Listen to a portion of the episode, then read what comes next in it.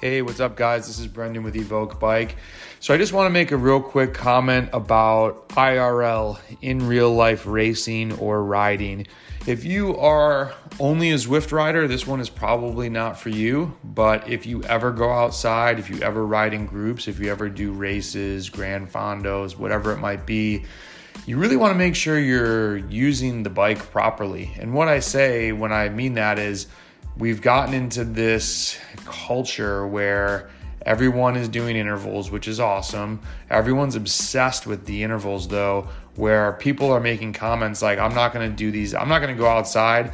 I'm going to use the trainer because I'm much more proficient at it. And okay, you know, if you're going for just simply power development, then creating a perfect scenario where you only have to worry about power okay, I, am not going to argue with that if that's what you want to do, but you need to then be able to take those gains and actually utilize them outside.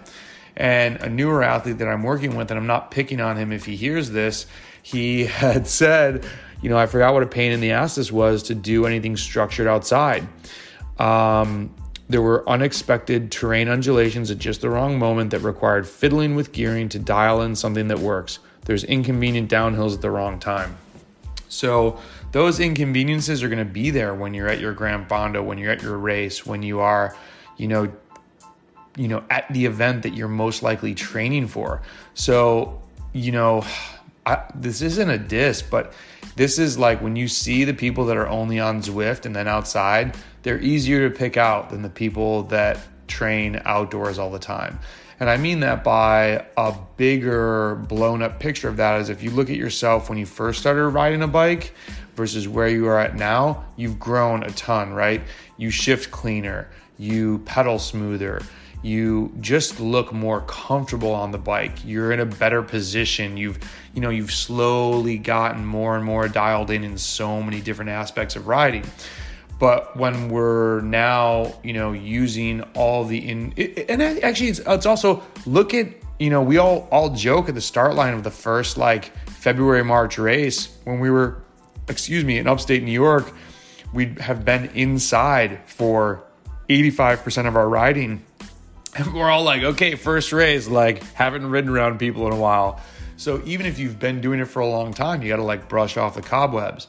But if you're going through all of spring waiting for the perfect weather and then you're going outside and you're not able to use those watts because you haven't ridden and shifted the gears and really been like balancing the bike and doing all those little things, it's going to take you a little bit of time to catch up. So don't worry about it being a little unstructured. You need to do that because you need to learn how to use the machine. And I think one thing that we work on, especially in like burst workouts, is helping athletes understand, you know, after the burst, everyone can go hard for 30 seconds. It's modulating that power, and we've talked about this in other podcasts, modulating that power to the under portion or the recovery portion, the easier portion, is sometimes harder. Um, you know, and so you want to be able to use the machine properly. And I think one thing, sometimes i am back on the farm now, so I'll pick routes that are less rolling hills if I really am focusing on max watts. But a good example of when I want to focus on just controlling the power and being able to lay it down while I'm going down, you know, slight downhills, 5% downgrades. Um, it, it's look at my ride yesterday on February or March 4th. It's very rolly.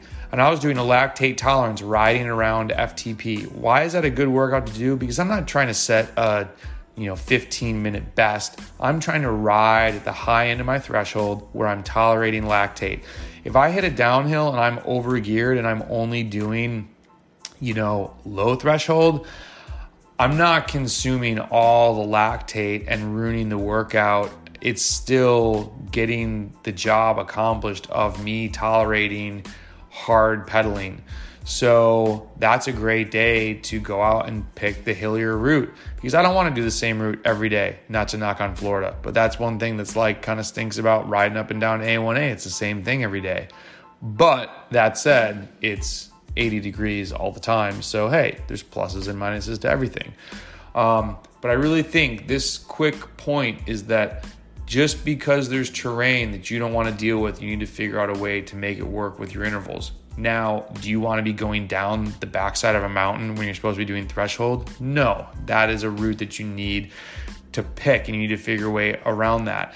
Is it tough sometimes to find the routes? Yeah. Like for me in Florida, it's stoplights. It's when that's why I left at 6 a.m. because there are some areas where I was like, okay, if I leave at 6, I'm to safely, quickly pause at these lights. Whereas if I left at nine, there's too much traffic. I'm not to blow a light for an interval. It's just not worth it. And it's illegal. So um, be smart out there. I wouldn't be robotic. If you live in a big city in a metro and it takes you an hour to get out of town, then okay, yeah, maybe you're stuck inside for certain interval days. But use the gears to run the machine how it needs to be ridden so that you're ready for those outdoor in real life events if that's what you're targeting. See you guys.